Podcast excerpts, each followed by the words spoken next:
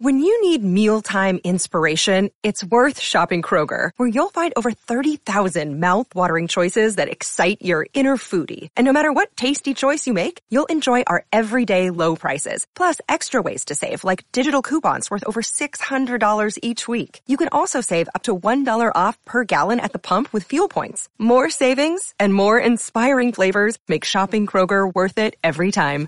Kroger, fresh for everyone. Fuel restrictions apply. We're not against rap. We're not against rappers. But we are against those. Something big about to happen. I hear the beat tapping.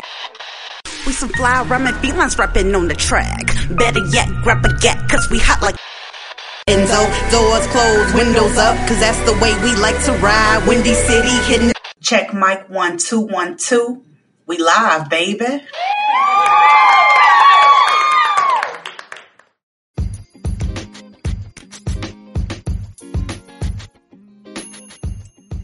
Hey, Chicago, and welcome back to another episode of Speak Your Mind Radio. I'm your hostess with the mostest, Queen Star, and today we have a very special guest with us. He is a well known LA filmmaker of such movies like the 2017 Cowgirl Story and the 2006 Prison of the Psychotic Damned. He also has experience shooting your favorite YouTube parodies like Kanye West, Rihanna, and Paul McCartney's Four or Five Seconds, and Taylor Swift's Blank Space. And in addition, he also has shot some of the top brands of commercials that you see on your TV screen daily. Everything from Toyota to Kellogg's. And now, guys, he is the director of photography of an all black cast studio series called Double Cross, now streaming on UMC. So, everyone, please give a warm welcome for my guest, cinematographer Matthias Saunders. Hey. Hey, what's up, Star? How you doing? I'm doing good, and you? I'm doing great. I'm doing great. That's good. Um, well, Matthias, uh, thank you for being here today. I appreciate you. No problem. And I like to start off all my interviews with an icebreaker question. So let's get into it. Okay. Um, what's your life like as a cinematographer during a pandemic? well, that's a good question. Um, I think I'm finding that out for the first time, but uh, it's very interesting because, uh, you know, um, for me as a cinematographer, uh, I, the work that I do involves collaboration. So it's very, very, very hard to do be a working cinematographer during the pandemic when everybody's locked up in home and, and all that. But there have been some cinematographers currently they've been doing some shooting by themselves but i'm not really that type of cinematographer. I like to tell stories. I like to work with uh, filmmakers. Uh, so um, what i have been doing is i have been really just focusing on pulling out a number of uh, scripts and uh, properties that i have the options to and taking this time to really rework them and getting them ready for production. Um, and, and and just and just excited at the opportunities that they're going to bring and and this pandemic has been really good about just getting that time to stop and and just work on some things and that need to need to be addressed when you don't have time to do it when you are uh, working.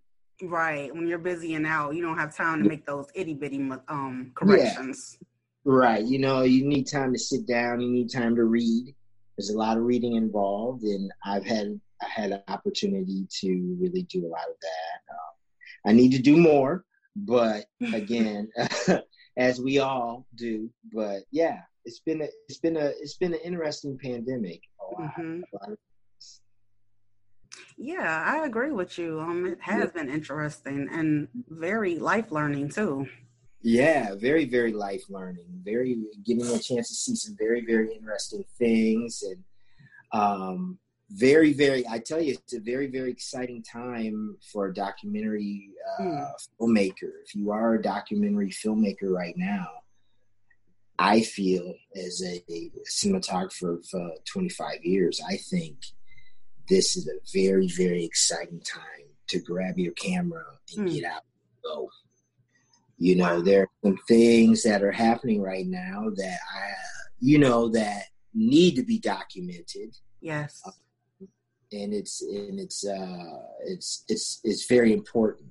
We need to keep the content creation happening. We need to keep the discussions happening um, in all forms, whether it's uh, protesting, whether it's in our writing, whether it's in our dialogue, and whether it's in the films that we make. Yeah. Yeah, yeah I definitely agree. Um, what you said um, basically is don't stop the creativity. No, you know, no. You know, just to keep it flowing. And um, I've had people say that to me before. It's very important that we document what's going on during the good times and the bad times. Yes, exactly. Yeah, exactly. And and I will tell you like how important documentation right now is going to be, especially in our digital age. Documenting just these historical events that are happening are very, very important because since we are in a digital age, things are moving a lot faster. So information is flowing a lot faster. Visual information is flowing through to us in a lot in a lot lot faster than it used to be. Mm-hmm. You know, I was I was telling my son, I said one of the big differences that I feel um, being where we're having the uh, protests and marches was that he's experiencing that and it's happening so much quicker, and so much faster mm. compared to when I was at the Million Man March. Mm. I was one of the cameramen at the Million Man March, and I was wow. at the steps of the Capitol. Wow! And I saw two million yes black men and women mm-hmm. Assemble mm. on the steps of the Capitol. Two point five million. Wow. With no Twitter, mm-hmm. no Facebook. These things did not exist then. So, again, and we can see now that we have a generation that don't don't know don't even know that even it happened. Right. You know, even that was even capable within the movement that they are trying to create right now, that yes. we are creating right now. So that's what I'm saying. Documentation is, is going to be very important you know, we've done it before and we've done it without social media and mm. we did it peacefully. I was there. I was there. I was there. I have photographs from uh, black and white uh, shot on film. I didn't have a digital camera, mm. you know. And so, like, I remember rolling into DC mm. um, with a backpack of, I had 64, no, no, no, no excuse me, I had 60 rolls of 36 exposure, 35 millimeter black and white film. Dang, look at you. you can count that. Woo. You can count that, you know. You can multiply that up and you can tell that's how many opportunities I had a chance to document something. Mm. Mm. So, mm. You know, when you look at, you know, we have basically cell phones in our hands that can take unlimited pictures, can take a, a, quality way beyond what I was even capable of doing. Mm-hmm, mm-hmm. Even though, um, you, you, know, you see how important documenting and, and creating content and, and putting out there to show is important. Is very, very important. You know what I'm saying? Uh, creating our own networks, creating our own uh, information highways, and, and and talking about uh, issues and communicating them clearly mm. are are important. Are very very important. Oh my God! Oh, you just said a, a mouthful of wisdom right there. yeah, yeah. That's incredible. Like, yeah. That makes me want to pick your brain even more now. well, I, you know, I'm here. I'm here to speak my mind. You know, this is the first time I've ever been on, on been interviewed in, in, in this type of way. So, you know, you tell me what you want to hear. I mean, I mean, you know, you can ask me whatever you like. Okay. Well, um, for for one, why don't you tell me in your own words, your own definition, what the difference is? Yeah, between a, a cinematographer and a film director, or uh, yeah. Okay. All right. Well, a cinematographer, um, and we're you know are we're referred to as director of photography. And sometimes you may be a, heard of us referred in that way. Of course, um, we may be given that title. Um, uh, we work with the director in creating the visual storytelling mm-hmm. to stories uh, that they want to tell. Um, so we craft that visual um, and we support them in their vision and what they want to communicate. Um, the film director is is uh, the person who drives the ship. Uh, it's definitely uh, uh, has a story to tell, and we work to make that happen, bring that to fruition. Um, and basically, that's what we do. yeah. That's uh interesting and yeah. creative to say the least. yeah. yeah. Yeah.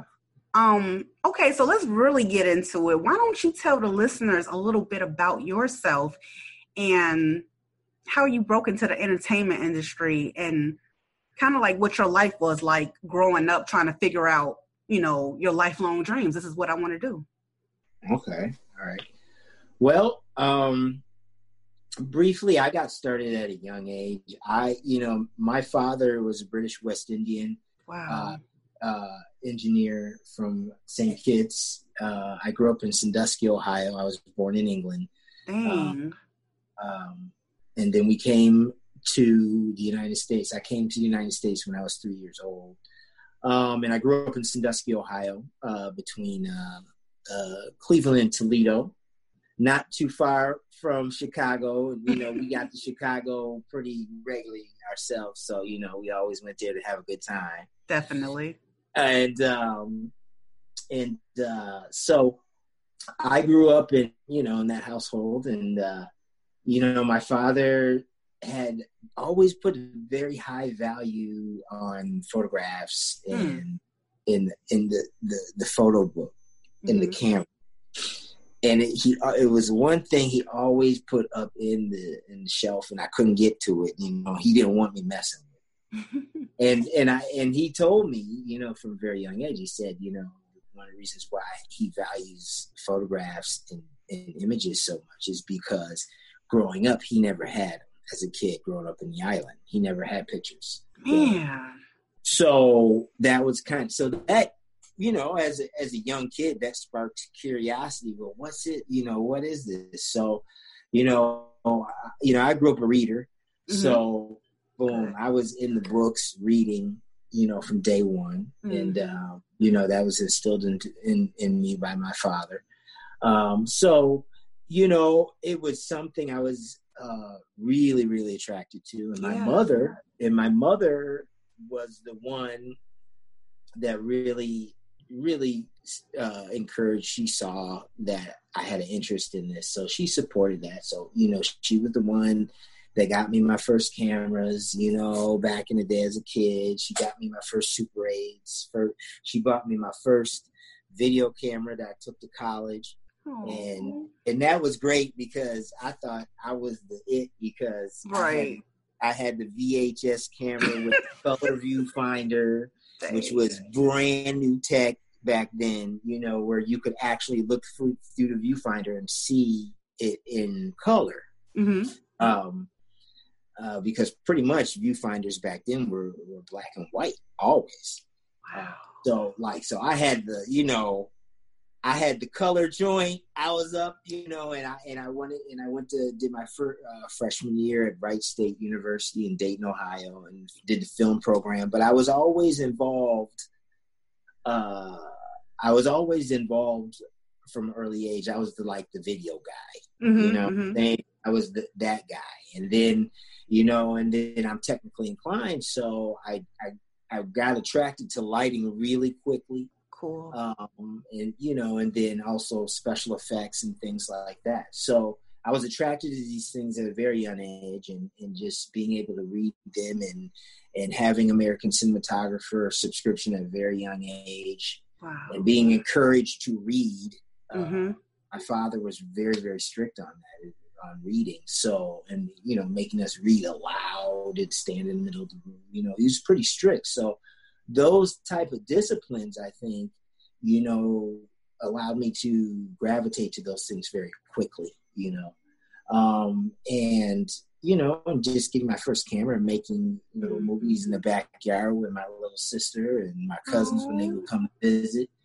You know, uh, you know, Love I'm it. sure there's a VHS copy of Black Bull one and two and three floating around in our uh, uh, family somewhere. Somebody mm-hmm. admitted, but somebody took it. But we did make a black version of Rambo when we were kids, you know, and it was good.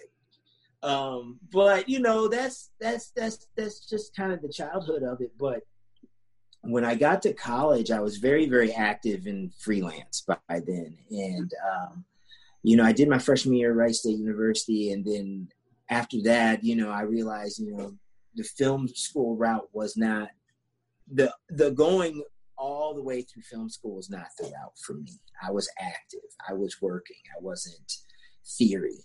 I was actually executing lighting and executing camera setups, you know, for you know freelance while I was in college. Mm. So, you know, I was just like, I need to step it up. So I did my uh, freshman year there, um, and then I moved to uh, New York City, and cool. uh, and I was in New York. This was in now we're talking we're talking like ninety three, 94, you know, like there was a lot, you know, I mean, it was, you know, it was very, the film industry then was very, very focused. You know, if you were in it, you were focused to be in was not anything leisurely about it, you know, it was a craft then.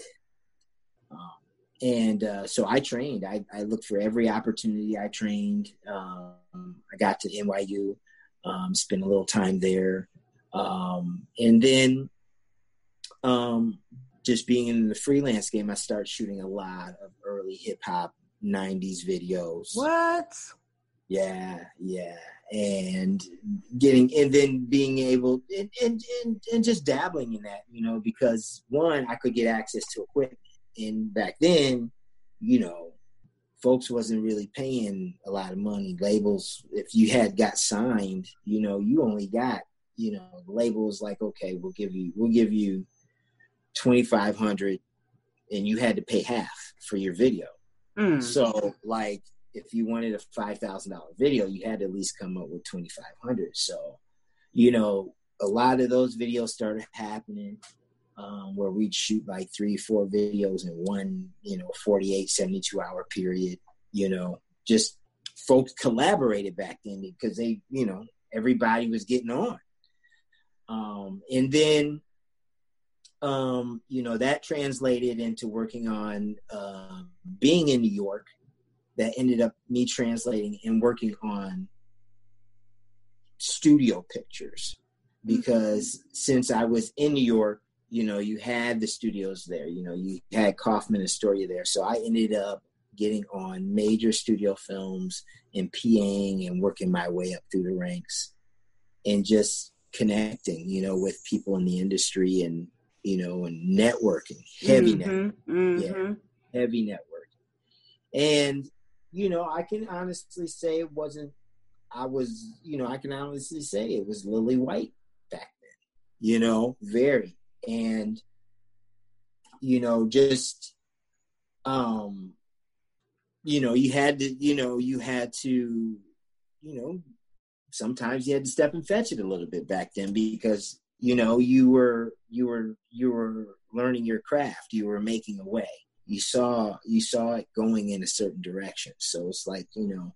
it was craft building you know there was a true apprenticeship back then um where if you wanted to be in the industry, you had to find someone to apprentice you. Yes, exactly. You know, so and it, it and it was a little bit different than mentorship because you hear mentorship a lot now, but mentorship looks a lot different than what apprenticeship is. Apprenticeship, you are actually working. You're there. You're active. You're engaging. You're actually you're in the industry, and you are you're making waves. People know you. You're building relationships and reckon, you know, recognition. So, um, you just got to work and get in there and, and, and make it happen.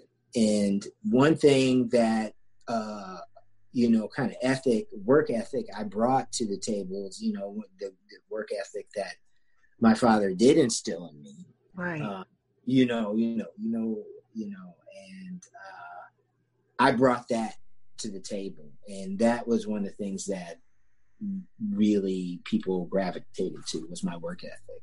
You wow. know, you know, my father was a tradesman, so I had no problems getting my hand dirty. You know, right. It, it by contrast, you know, I'll show up on set, you know, now and folks got Jordans on.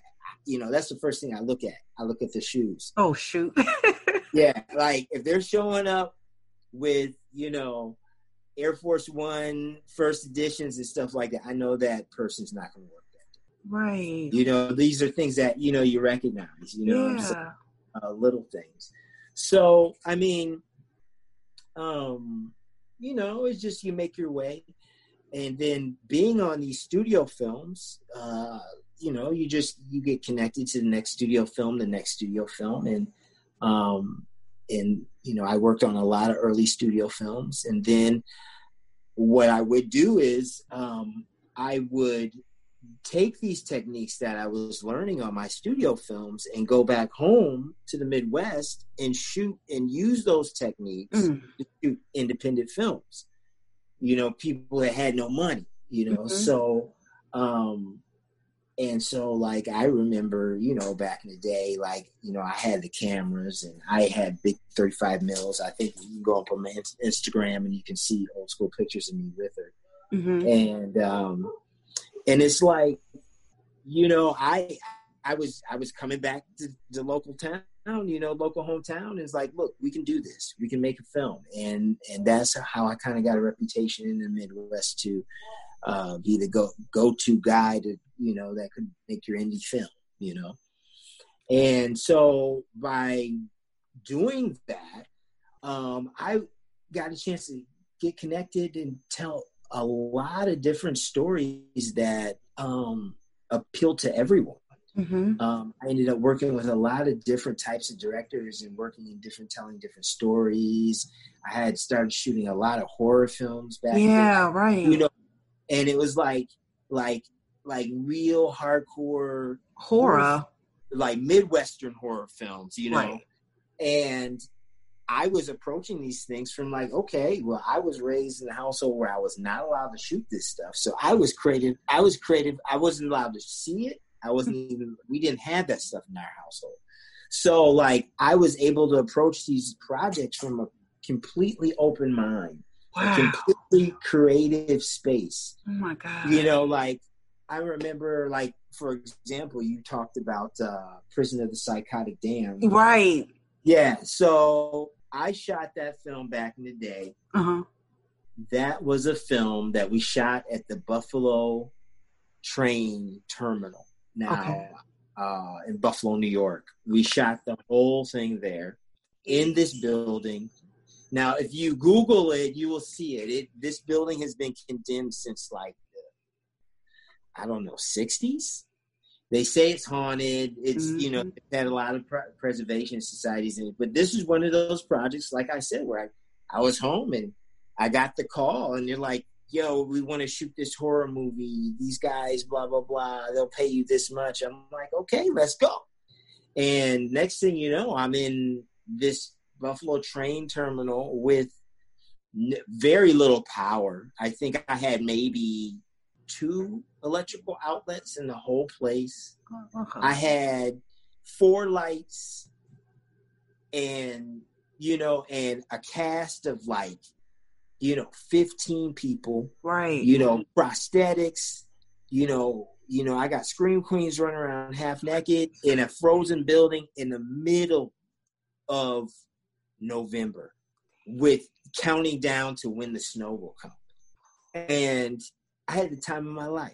Yeah, I bet you did. And we and, and and and the thing about it is is that if you go back and look at the movie and you go back and you look at the film and I and I look back at how little I had to work with, but how much movie we came away with. Right. Um, it, it fascinates me, and again, it's one of those old school horror flicks. You know, it was one of like early, early, early, early, early Netflix. I remember when that was like one of the first when that movie came out. That was like one of the first early films that Netflix put out when Netflix was still doing DVDs. Right. and and I remember they getting that real early on. I'm like, what is this Netflix thing? This is weird, you know. Next, you know, mailing DVDs, you know. So that was a little bit ago.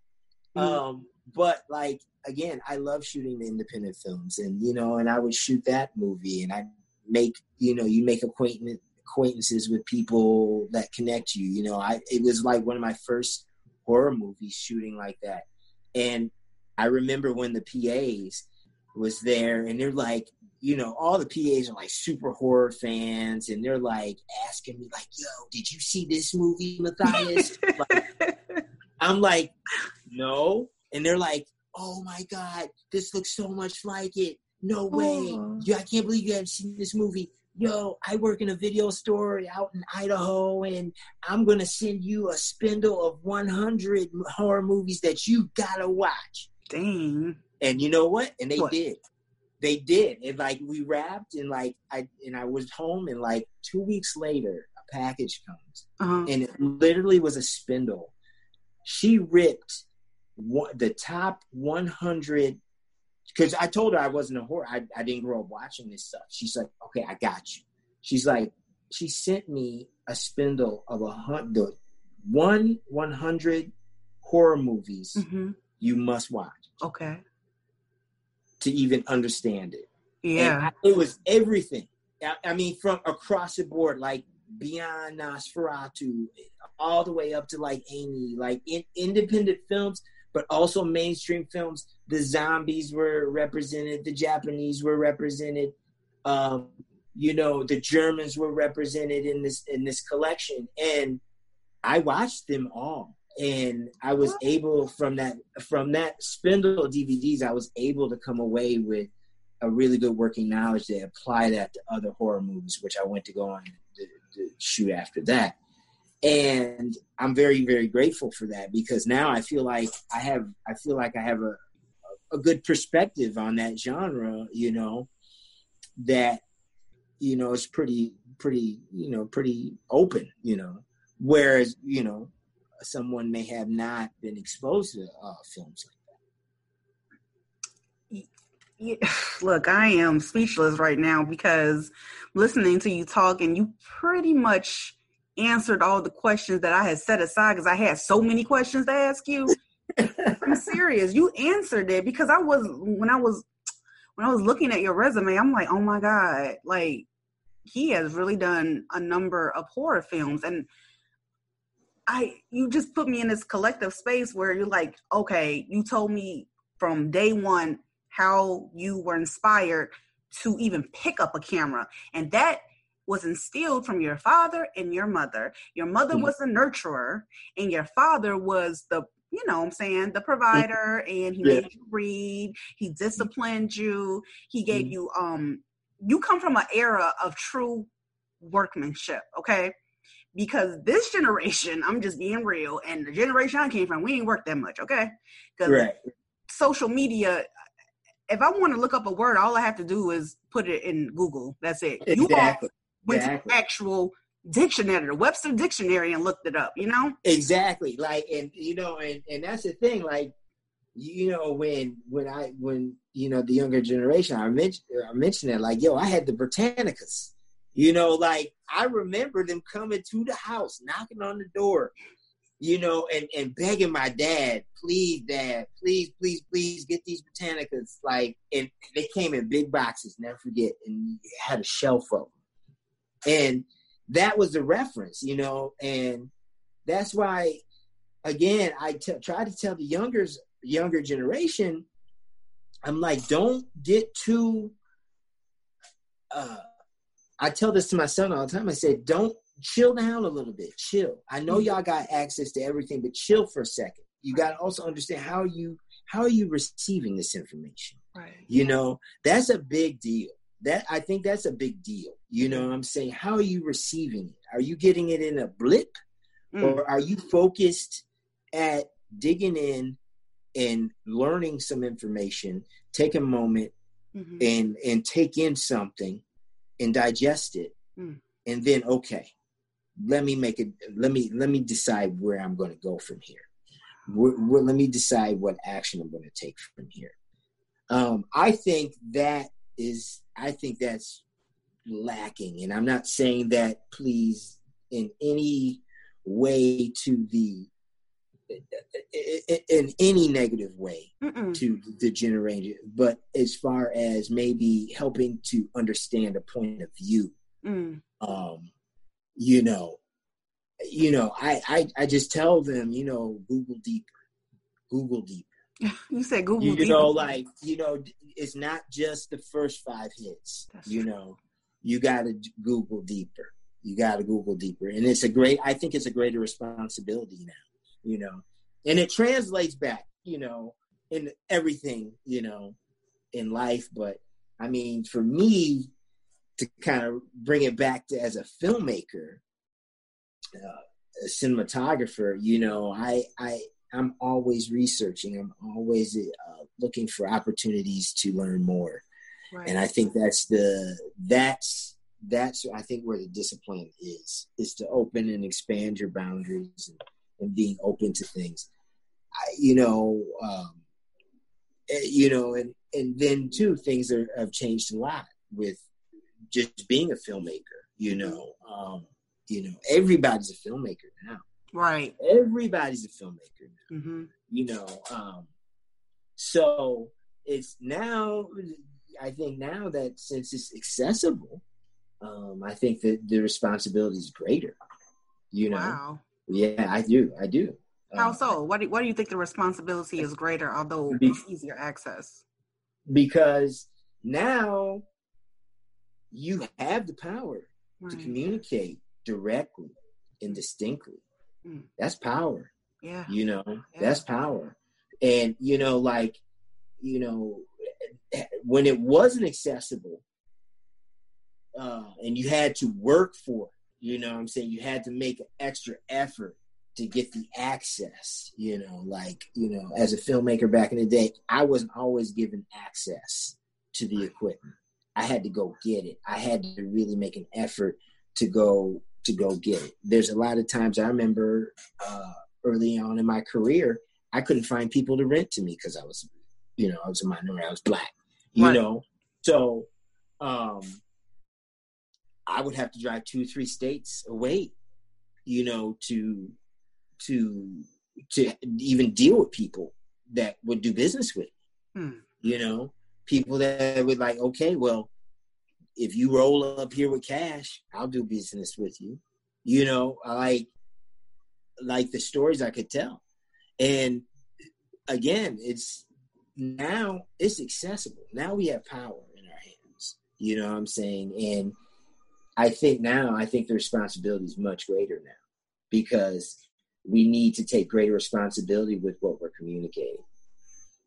Agreed. Um it's it's like um you have the power, but what are you going to do with it? Exactly. Exactly. Exactly. Love talking to you already. Um, I got a couple of more questions. Um, yeah. Now you said in the 90s, about 94, 93, you were in New York, correct? Right. Yeah. Uh, what what 90s uh, hip hop videos did you shoot? Because I did not see that on your resume. Well, I've worked on a lot of um, old school videos. Um, you, I don't know if you remember Das EFX.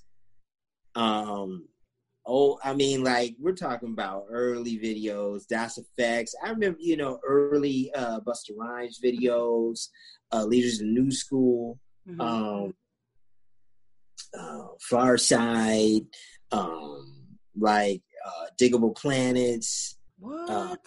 Yeah, yeah, yeah, yeah. This is amazing. Early, uh, early Wu Tang video. What? Yeah, yeah. What? But yeah, but it, it, I look back on that and it's like it was. You gotta understand, like back then everybody like if you was if you was like it was everybody at the start so basically think of all your indie artists now that are just trying to jump off on on on social media Mm-hmm. Yes. think of it like that but they were getting they were getting radio play regional radio play Right. Exactly. so like they you know like they were they were they were just about to like step through that door and that and that and at that time Mhm. everybody was everybody you know what i'm saying so like you know you know we don't have the events like we had back then you know we don't have the industry events uh anymore like we don't have the jack the rappers you know what i'm saying so like the jack the rapper event was the the hip the hip hop event back in atlanta back in the day we don't have that stuff those those type of events anymore Mm-hmm. so nobody really seen each other. You know what I'm saying? Back then, you know, you'd be standing there at the convention and y'all networking and you know, you know, uh up walks um Busta Rhymes trying to slide a tape to somebody. You know what I'm saying? I mean, like for real. Like, you know, I mean, like, you know, it, it was like that. You know, Craig Mack, like, yo, sliding a tape to somebody. Yo, check it out. You know, you know, we had that cohesiveness because that's how we knew about each other. You know what I'm saying? Um, so, you know, that networking's there. Now, you know, we have is I think it's more of an isolated, isolated type of uh uh artists. Yes. Especially in music. There's there's Mhm. more of an isolation about the artist. So I think you get tapped on, you get you get put onto artists, but by the time you you're really on them, you know that you know you've been on them a little while. Yeah, it's all different, you know. Man, you just Yeah. said a lot, like a lot of gems and diamonds. You know what I'm saying? This is like a music podcast, and you hitting on everything, and it's also a, a real life podcast where people come to tell and share their stories. You know, Yeah. and what you just said about the um I just oh my god being in the 90s and then having Busta Rhymes come and slide you a tape you know those were in the beginning stages of who these people Yeah. stay and I Mhm. really think that is magnificent because net- networking is key now a lot I've noticed in my time that a lot of artists that are independent they don't have the self knowledge of how to network how to connect Exactly. with other people, not just your fans, but Mhm. with people. Right. I see a lot of that. I'm like, oh gosh, like if people just talk to each other, Yeah. we'll be in a better place, you know? Yeah, yeah, that's true. That was the one thing I, I could say back in the '90s and early 2000s. You know, it, it- there was there was definitely discussion going on. You know, what I'm saying you were connected to people. You know, you would go to a conference and see Diddy there sitting there talking to. You know, what I'm saying you would walk up. You know, um, uh, you would walk. You would go to an event, and you know, Faith and Total is right there. You know what I'm saying, and you talking to them and you networking with them, you know, and if they feel like, you know, everybody tried to slide tapes to everybody. You know what I'm saying? oh, yo, yo, you know, you know, type of thing. But you had to make an effort. You had to you had to put your you had to present yourself, you know, and it was also a little thing too about like, well, am I gonna take your tape or not? Type of thing. You know what I'm saying? It's like yes. so it, it if they take your tape, it was going to be based upon your personal presentation, how you interacted with them, and that, and I think that's, you know, I'm not, I don't want to make this a podcast of what about what may be lacking, but you know, just a little observe observations, you know, Mhm. um, that I want to relay. I don't want to, I don't want to really, you know, turn anybody away, you know. um, No, no. you know but you know but you know it it is it is what it is Okay, so let me get back on track because you're like I said, you're saying a lot of information that I think people can benefit from, you know, if they just listen. Um shoot. Okay, um let's talk about crap. Yeah, let's let's talk about um no, this your work day. Like describe and, and this obviously is before the pandemic um happened, but describe your schedule like you know for a film director? Like, I mean, take a step by step of the process that you Okay. go through. Okay. Well, let me ask you, do you want me to speak about a specific project or you want to, you know, um, Yeah, when I you're get- working on well- a project. okay, all right. Well, I, let me, I'll just take, for example, um, what uh, I'll use, for example, like uh, Double Cross, Okay, uh, which is on uh, streaming on UMC right now. great show by uh, the way, guys. Oh, oh, thank you, thank you. Mm-hmm. right on that. Um, the um, like a typical day for me on Double Cross would consist of, you know, I'd have a, s- uh, maybe a six o'clock call on set, um, and you know we we go twelve hours. You know, we never we never went beyond twelve hours, um, which is typical. You want that, but we on that show we only shoot five days a week.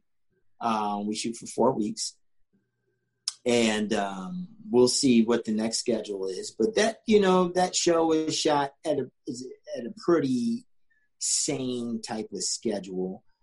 I try to me personally. I try to to keep.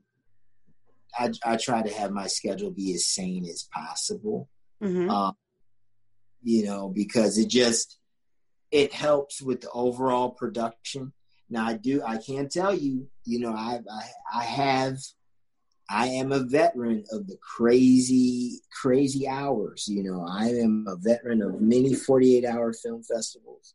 Cool. So, you know, I've shot films from beginning to end in 48 hours, short films, um, narrative films. Um, so I, I know how to work in that space too as well, as far as, you know, soup to nuts and shooting a long time over long hours. Mhm. Uh, but for a show like Double Cross, we we typically shoot a pretty sane schedule, and, the, and like I said, the reason why is because we have uh, we have a lot of glam squad on the on the show, um, and uh, we have what's important. Uh, Crystal Gibson, the director, Yeah. showrunner, um, Crystal Gibson. Yep. yeah, what's important for her is you know she wants them to look good. She, you know, she knows what she wants. So, Yep. um, we do that and uh, just making sure we have time for that and and, and just uh, um, I work in more or less an organized fashion where if I know you know how much time I need uh, to do what I need to do, um, I just coordinate with the different department heads and we work it out to where you know they're not waiting on us. You know, I'm saying we'll be ready when the actors are ready and the wardrobe is ready too. Because those are some very essential parts of the show by Mm. design, and and and so you know those are some things that you know we uh, respect on the show. Yeah. So, but schedule definitely we keep it we keep it pretty sane. When I'm shooting for, but again, I could shoot. You know, it just depends on working on. You know, if I'm if I'm doing a, uh, something that's all nights, night sequences and stuff like that, we flip we flip in, we flip our days. You Mhm. know, and we shoot. You know, all night long, and we sleep all day. And you know, That is so cool. yeah, yeah. That is really amazing. Um, so are you guys done shooting the first season of Double Yeah. Cross? Yeah, first season of Double Cross is done and streaming right now on UMC. Which is Uh, why I only watched four episodes because I'm waiting on the fifth. The fifth episode, the fifth episode, uh, actually posted. Uh, was today Friday? Thursday, yesterday. Yeah, yesterday. So you should check it out. Okay. Um, and uh, yeah, and then uh, actually today I just got uh, some confirmation that we we are um, going to be going for a second Season season. two, yeah. season two. So, but I don't know. You know, what I'm saying uh, uh, definitely. You know, I'm. It's exciting. I'm exciting. I love shooting the show, um, and I I love. Uh, I just love the opportunity to create uh, content for UMC. Um, I, you know, I, I really believe in a, having a, a black streaming network Yes. uh, and having and and actually having some variety in it, and that's something that I wanted uh, was excited about to bring to UMC with uh, Double Cross. You know, it's it's something different. Um, it, it's something unique. It's something itself, and uh, it doesn't look like everybody else because it has a different feel to it. It's darker, um, and uh, I feel there's space for all those type of stories there. Definitely, and I actually have uh, a couple more questions, but I, I want to keep talking about the series mm-hmm. of Double Cross. When I watched it, that first episode is what drew me in. yes, because I did not expect for some drama to happen already. I'm like, oh my god, I gotta watch right. the second episode now. I gotta know what happened. Mm-hmm. And yeah. the actors are phenomenal. You know, I love the fact that it caters to an all black cast. I think mm. that's mm-hmm. extraordinary, especially during this time that we're living in. Well, all these centuries, really. But you know, yeah. mm-hmm. so um, my next question is how did you become affiliated with UMC? I was uh, brought onto the project by one of the producers and directors, uh, Dale Steely. Um, I had worked with Dale on a couple shows prior to that, and he, uh, you know, when we were working on any other shows, he was like, "Dude, I like working with you," and um, I told him, I said, "Look, I, I, I'm a narrative guy. I love shooting stories and shooting different stories. And I'm like, if you got anything, just let me know. And he hit me up and he, he, he brought me to Double Cross. And I'm thankful for that because that's, you know, telling those type of stories are right up my alley. I, I really do enjoy telling Definitely, definitely. And for anyone is listening there today, um, take the time, take the opportunity to go to UMC, go to their website, and look at all the shows that they have there. They did, you know, Double Cross is a really great show. Um, they are on their first season, and they have five episodes so far, but it's easy to get caught back up again. I mean, I'm telling you guys, this, I don't want to give away too much, but I'll just say this is a story about two, I mean, well, twins, a boy and a girl. One is a doctor, and one is like, you know, from the streets and everything. And they are taking matters into their own hand with these scumbag criminals on the street, you know? Because yeah. the you know the police don't always do their job, so to speak, but you know yeah. sometimes we as citizens have to make the change for everybody. Right. mm-hmm, mm-hmm, yeah. So like go check that show out, um, everybody. So I think you will like it. But um moving on in a sense, um I have some more questions for you. Sure, sure, go ahead. Okay, so Matthias, let's talk about your impressive resume that we've been talking about all this time. Okay. You have 20 years of professional experience and over 37 independent films under your belt. It's no wonder that they call you the notorious DOP. so let's talk more about that name. Yeah. So it was a name that had uh that was given to me a long time ago, like back in the day in Midwest. I was like I said, I was shooting a lot of independent films. And, you know, be completely honest, you know, there were no black uh, uh, independent filmmakers in the Midwest that were doing things like that. You know what I'm saying? Like one guy, you know, that's, you know, kind of like shooting independent movies who had the gear and all that. Um, you know, I do know there was a couple other guys in a couple other states over. I think there was a dude up in Chicago. I forget his name. that had come to me we used to, you know, see, see each other on MySpace back in the day. Cool. But, but, um, but like, you know, um, I mean, I, I don't want to get off the subject there, but, um, you know, I, I mean, I, I've been shooting independent films for a long time. Mm-hmm. And uh, it's just something I enjoy. Um, you know, and and I make it happen, you know, type of thing. Yeah. Um,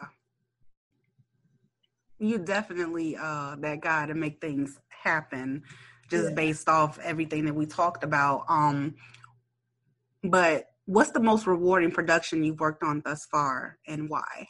And don't include double cross. rewarding. Um, wow, the, you know they're all kind of.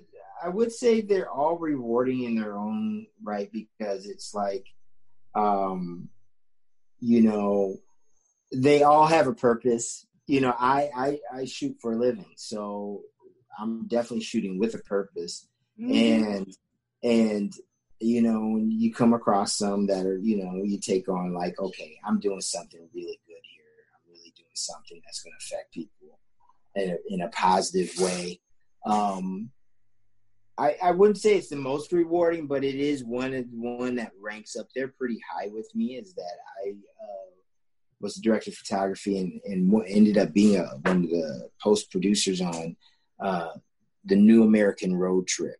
It was a project that had been get, uh, brought to me uh, by another DP. He had referred me, and basically we went cross country in uh, two electric vehicles mm. from San Francisco all the way to New York for what? New York Climate Week, and we stopped along the way to highlight different people or different individuals that were doing great work with sustainable energy and an electric car.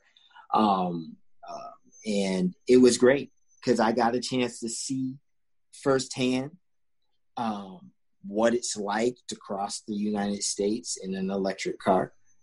And um, I will tell you this if you are a young individual that has the finances and credit and means to purchase an electric vehicle, mm-hmm. you must do that. And wow. I'm not saying that for for um, I'm not saying it for any particular stance. I'm just saying it for the per, per to to preserve your financial future. Okay. You know, um, you know, I know we get into having these big cars, flashy cars, and Lambos, and all this and all that. We're gonna have this and the Beamers and the Benzes, but really consider making space uh, in your plans for an electric vehicle. From that on that project, I, I got a chance to really see the benefits of it on a different on a lot of different firsthand levels. I was interviewing people across the country we would we started in San Francisco. I hopped on in Vegas and went from Vegas all the way to New York City. Um, and we stopped in different towns. We stopped in St. Louis, where Mayor Slay, um, who's a black mayor uh, there, um, he was first time elected um, official. He was a he was an attorney there in, the in, in St. Louis for a long time and he just decided, you know what, I'm going to run for mayor, and he won. And the, one of the first thing he did to put on his agenda was to make uh, St. Louis uh, sustainable, his city sustainable, and the impact that it had on the city financially they love that man he he he finished out he ran, he was mayor in there for as long as they would let him um, and uh, the impact. So, you know, you you come across and you, you come across and get on a project, and you come and you're and you're involved in the conversation. You're seeing some things from a different perspective, and mm-hmm. you have to see it from a, an objective perspective as well. Being a cinematographer, so I'm documenting this, but I'm also gleaning the information, and I'm like, wow, and you're and you're expanding your mind, and then then it that adds to the photography too as well because then that determines how I'm going to capture that individual, how I'm going to present this story. Um, and and you know, so I must say the New American Road Trip is definitely one of the more rewarding things that I've done. Um, the, just being able to be part of that conversation. You can see it's on YouTube. Okay. Um, it it actually what we did was um, we created comedy sketches based upon some of the stops we went. And so that's what uh, we we ran it uh, parallel with um, uh, Funny or Die. So when we came back from the trip, Funny or Die picked it up, and then we probably we did these comedy sketches along the storyline with it. So we were able to present it, uh, you know, the the importance of the subject matter with comedy and also with the education part too as well. So that's on there too, on YouTube. Um, so many things. I've done a lot of LGBT uh, uh, cl- uh, content too as well. Yes, Paz Roz. Yeah, Paz Roz, um, which just got uh, nominated for a bunch of awards and mm-hmm. great oh, show. And uh, I'm I'm very proud of Paz Roz, and you know, getting able to communicate that as well. You know, communicating you know um, awareness of HIV within mm-hmm. the black community. Yes. Yes. yes. Man. Yeah, check it out. That's on YouTube too. I've been binge watching it. 110 episodes. watching Yes, I have. Yes, I have. you know, ever since I checked out again your resume, third time you saying that. yeah. Yeah. I love new stuff. So, you know. Yeah. Yeah. Paz Rise is great. You know, Carlton Jordan, he's a great writer, director. Um, I can't wait to see what he come up next. Paz Rise is the uh is the second web series I shot with him. Um, yeah. So you should also check out his previous uh, uh, uh, web series. I I forget I forget the name of it. I'm sorry, but just look up Carlton Jordan uh, and you'll see all his web series. He did Paz Rise and another one we did together too as well. Thank you. I will reference yeah. that. yeah, yeah, yeah. Yeah. Um, I love to, I'm huh? sorry. I'm sorry. called Love Handles. Love, love handles. handles. Yeah, that, yeah, yeah, yeah, yeah, yeah. Yeah, Love Handles. Yeah. Okay, I didn't know that was the same director. yeah, same director. Love Handles. Yeah, Carlton Jordan. Yeah. Got it. Yeah. yeah. So now it's something else I can watch because I really don't. Well, now I have three things to watch to finish watching. Yeah. Um, yeah. Double Cross, Paz Roz, and Love Handles. Yeah, yeah. Love Handles. Yeah.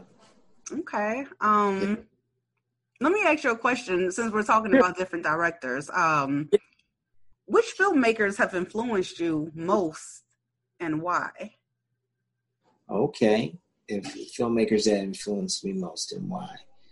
Um, you know, I I have to be honest and say, you know, the filmmakers that influenced me are the ones that I was I was directly exposed to and the ones that I was directly engaged uh, with along my career.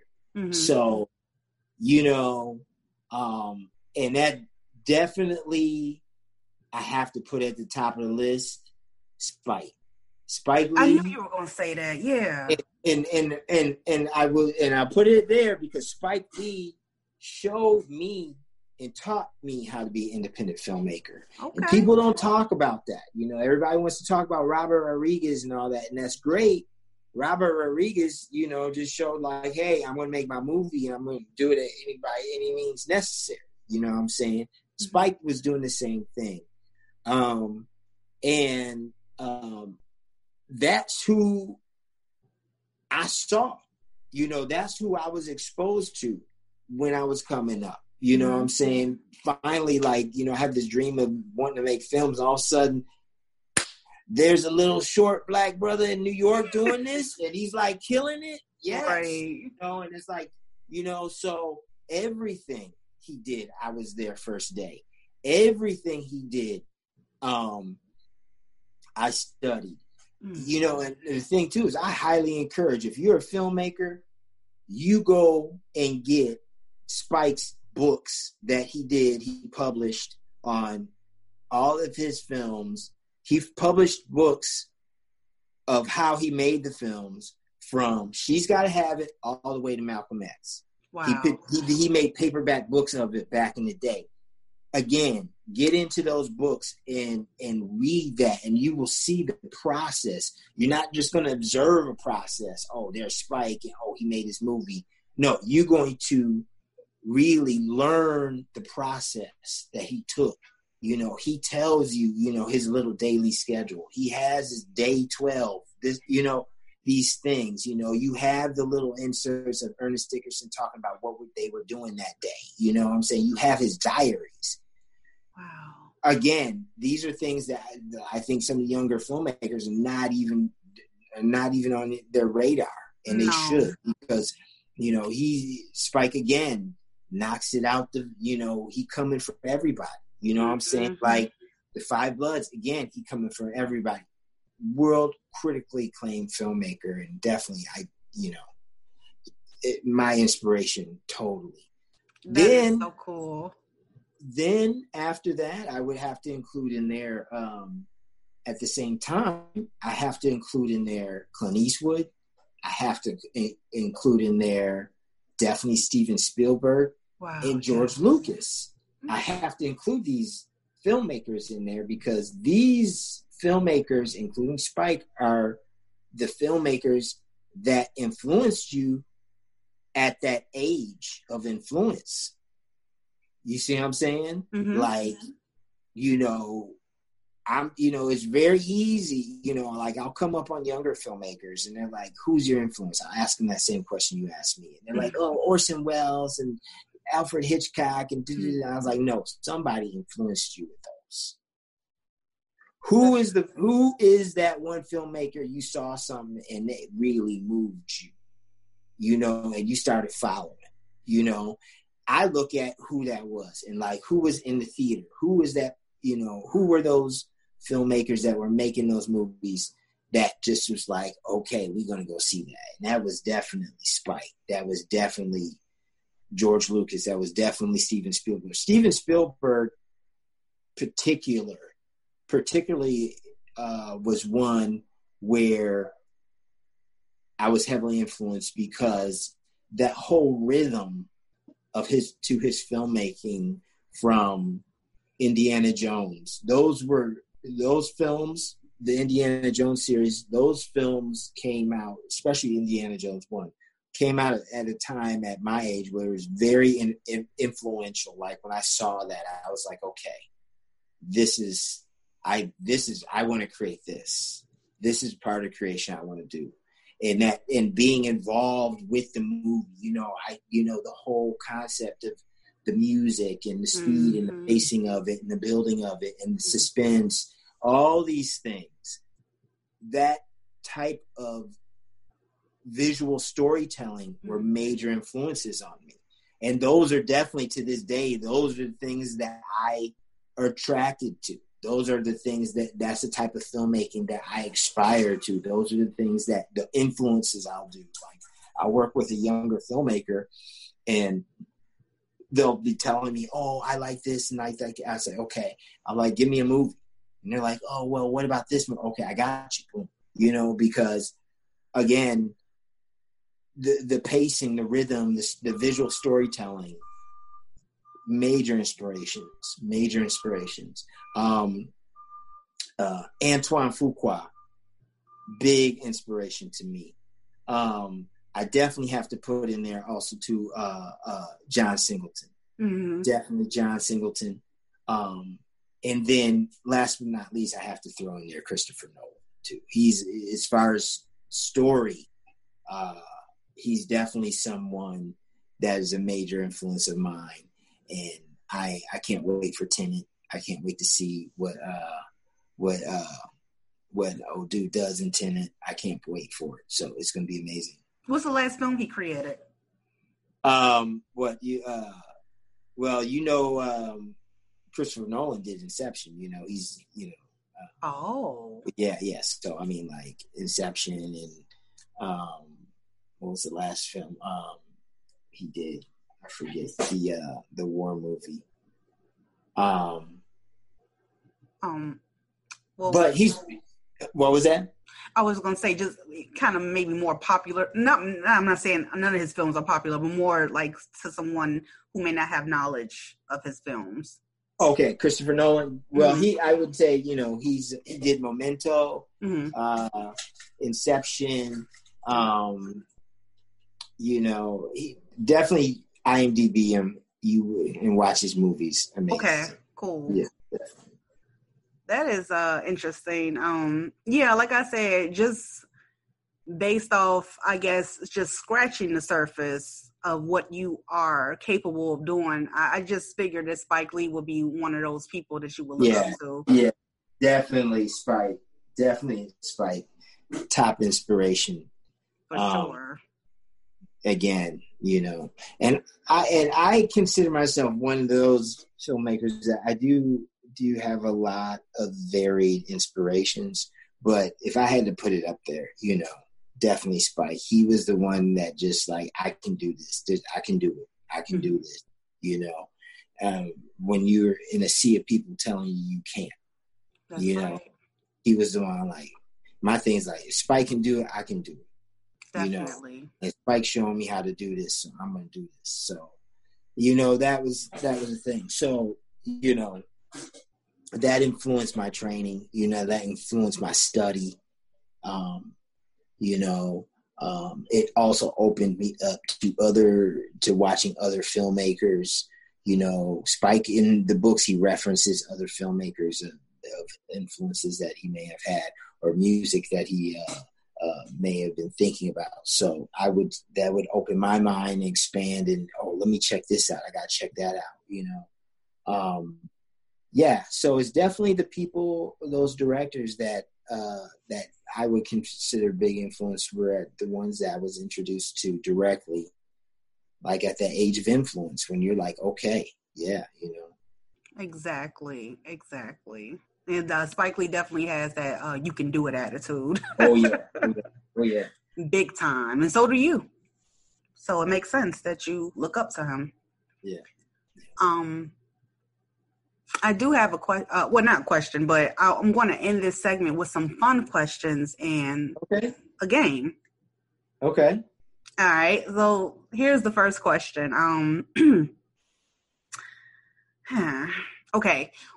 Since you do read a lot, I mean, you obviously from a kid till now, uh, which book would you love to make a film out of? Oh wow.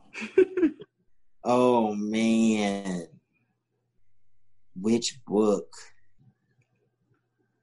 Oh man, there's so many. Um there is a book that I was given that I would like to make a film of called Deadly Impression.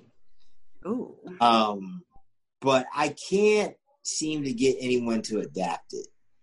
So, um, and again, it's one of those things too that you know you get it. It, it doesn't. You're led from one thing to another. hmm You know, I was I was introduced to this book um, when I was on a job. You know, where I was covering the disaster at Hurricane Katrina Oh, cool. and and I just happened to be embedded with uh, a team of forensic dentists, and they were like, we would be hanging out, having dinner together through that, and we were going through, you know, uh, a pretty intense time through that whole thing. You get to know each other. And, you know, the one forensic dentist, uh, uh, Dr. Dennis Asen, and uh, I think he's out there in uh, Pennsylvania he's like, yeah, I wrote a couple books for Bantam Books back in the day, some you know, some you know, detective novels, whatever, blah blah blah. I was like, what? Get out of here. He's like, yeah. I was like, okay. I was like, I like, well, let me read it. Let me see it. So I read it, and it's, you know, it's it's. I would love to make a movie out of that book. Um, um, you know, I mean, adapting adapting books to films is, is, pretty difficult. So, um, you know, if there is one, I would like it to be that one. But you know, yeah, yeah, it's called Deadly Impression. It's uh, you know, old it's old Bantam books uh, thing, but I would like to to do that one. Okay. Um, I'll have to try to see about that book. Um, I guess my second fun question is because it's something I really want to know about you. Um, what are your short term goals for the rest of this year? What you got planned? Okay, short term goals. Well, first of all, um, hopefully we'll be back up for second season of Double Cross, Mm-hmm. um, which, if everything goes according to plan, I'm, I'm very excited for that. Uh, and then you know the other thing too is I I really want uh, this year to really just uh, get a few things together as far as some um, some investments that um, I'm planning to mm. do, um, and and just and just finish out this year um, and close it out, um, and, and get another president in office. Because you know, I, you know, I'm just keeping it real. You know, mm-hmm. I mean, because we only got six months left. Yeah, you're right. You know, we only got six months left. Mm-hmm. So, um, you know, my short term goals is really to for me to take the the last six months of this year, mm-hmm. um, and really, uh, you know, if we can get another uh, uh season off the ground, let's do that, and, mm-hmm. and and just get everything tidy, nice and clean for 2021. Sounds beautiful. You know, you know that's that's what I I feel. Um, I'm sorry, I didn't mean to cut you off. No, no, you're fine. You're fine. I, I, since you just said every time you say something, it, come, it leads to another question. Uh, sure, sure. Go ahead. Go in ahead. my interest. It's your show, star. it's your show. well, thank you. Um, how do you? How long does it take to to actually shoot a season of a TV series? Okay. Well, it it really depends on what schedule the producers want to do. Um, Double Cross, we did it in four. We did it in twenty days. Um, yeah, twenty days, um, which is a rather short schedule. Yes. Um, you know, for me personally, as a professional, you know, a lot of these series they run, you know, eight months. You yeah. know, something like that. You know, really heavily produced series eight months. You know, for me on an independent level, ideally, I think ideally six weeks should be a very bare minimum. You know, six weeks. Right. And, uh, I think, you know, professionally, just for just for what I've seen over the years and with my experience, I think six weeks should be a bare minimum. Definitely. And also, too, we're looking at you know having to adapt to new COVID 19 mm-hmm. uh, procedures on set. You know, it's going to take a while. It's going to take a while, and also too, it's not going to be cheap. Right. You know, it's not going to be cheap. So, um, you know, I think again, this is a time of great learning, and I think people should take this time to take the time to really research and really get studied up, you know, because you know um, when things get cracking back to you know back up to speed, you know, be ready. Preparation is key, you know, so the more time you have to prep it the more smoother it's going to go. And I think, you know, mandatory six weeks, you know, should be a minimum. Wow. Me, per- yeah, yeah, personally. But again, it just depends on the project. I work on projects that are much longer than that, you know. And then, you know, it's just it's just really what the production wants to do and what it needs. Okay. That's an interesting um, answer. you said between 20 days and six weeks. That's and more. Yeah. Yeah. Yeah. yeah. Okay. Um but okay. I don't know like I said I like again we're still early stages um but I'm just saying from a personal professional standpoint especially with anyone any filmmaker that's interested in in in creating their own series it, with multiple episodes, I think on from an independent standpoint, I think six weeks should be a minimum. Six six weeks shooting should be a minimum.